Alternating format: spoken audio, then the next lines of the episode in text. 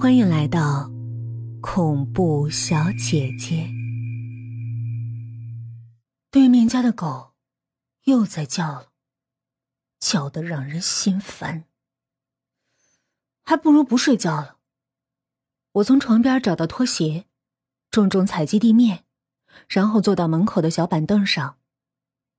门口刚好有一个老婆婆路过，老婆婆是我们街对面的一个邻居。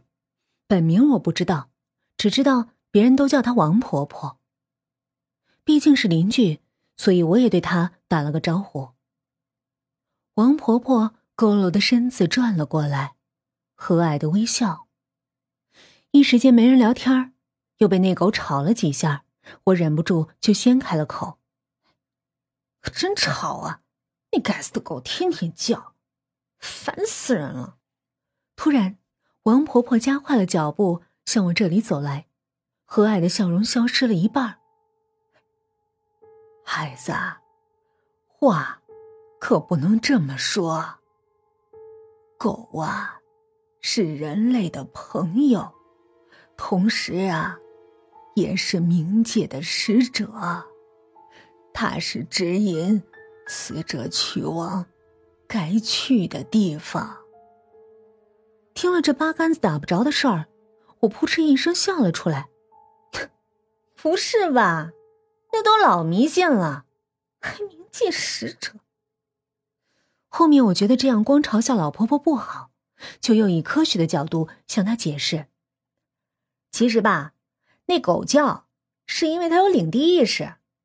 简单的说吧，就是别人踏入它的地方了，它为了保护它的领地不被侵犯，所以它才叫的。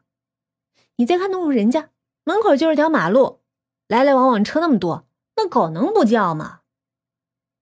我以为这样是最完美的解释，可谁想老婆婆已经缓步走到前面。我那时心里也没有太怎么样，只是觉得这老一辈的人太顽固了，听不进去话。就在这时，那狗叫声停下来了，那种停是戛然而止的停。不是那种慢慢变小的。当然，我也完全没有在意，毕竟这烦人的狗叫声没了，对我来说是件好事儿。这时，我的困意就又涌了上来，打了个大大的哈欠，以后又赶忙回去睡觉了。那夜晚上梦到了很诡异的梦，具体是什么我记不太清了，只记得。一个人影儿，拿着一把镰刀，那镰刀透出的寒光，无不让人想到西方的死神形象。我那时好像是半睁眼的，画面在脑海里忽闪着，多次闪过之后，那人影居然就到了我面前，镰刀的锋利更加让人害怕。我挣扎着完全动不了，但脑子却是清醒的，第一时间。我想到的是鬼压床。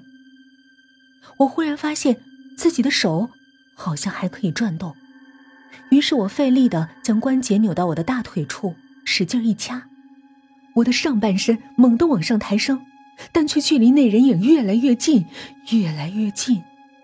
那黑色斗篷下，竟然隐藏着一个狗的头。我额头上的汗滴就那么往外冒着，脊背的汗。已经粘连了衣服。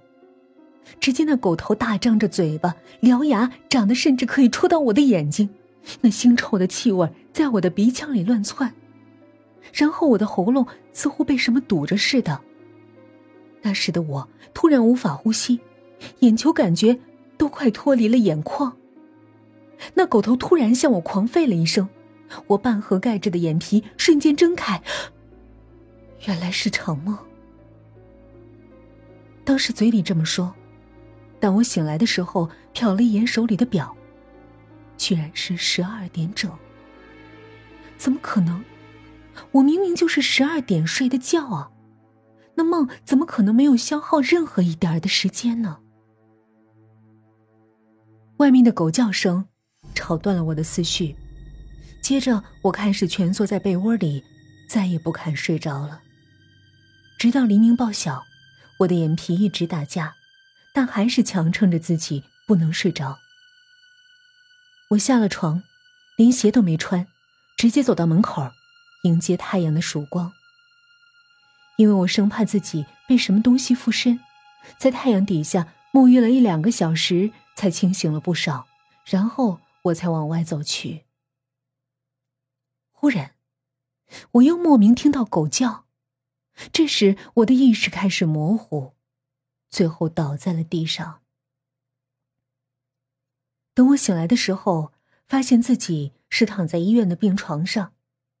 我原以为只是昨晚没睡好导致的劳累，为了省钱，掀了被子就要往门口走，准备开点药就回家休养。这时，门口一个中年妇女眼神焦急的上前扶住了我。妈，你怎么来了？或许这也没什么好奇的，但是接着我就听到了妈妈的哭声，那哭声断断续续，分明就是在哭丧。孩子呀，妈对不起你呀，都是妈对不起你呀。妈妈的态度让我极度恐慌起来，这到底发生了什么事儿啊？莫非……我松开妈妈握着我的手，看着妈妈的眼泪不断的往下流。妈，难道……我不敢再往下说。也不敢再想下去，就由着妈妈抱着我哭。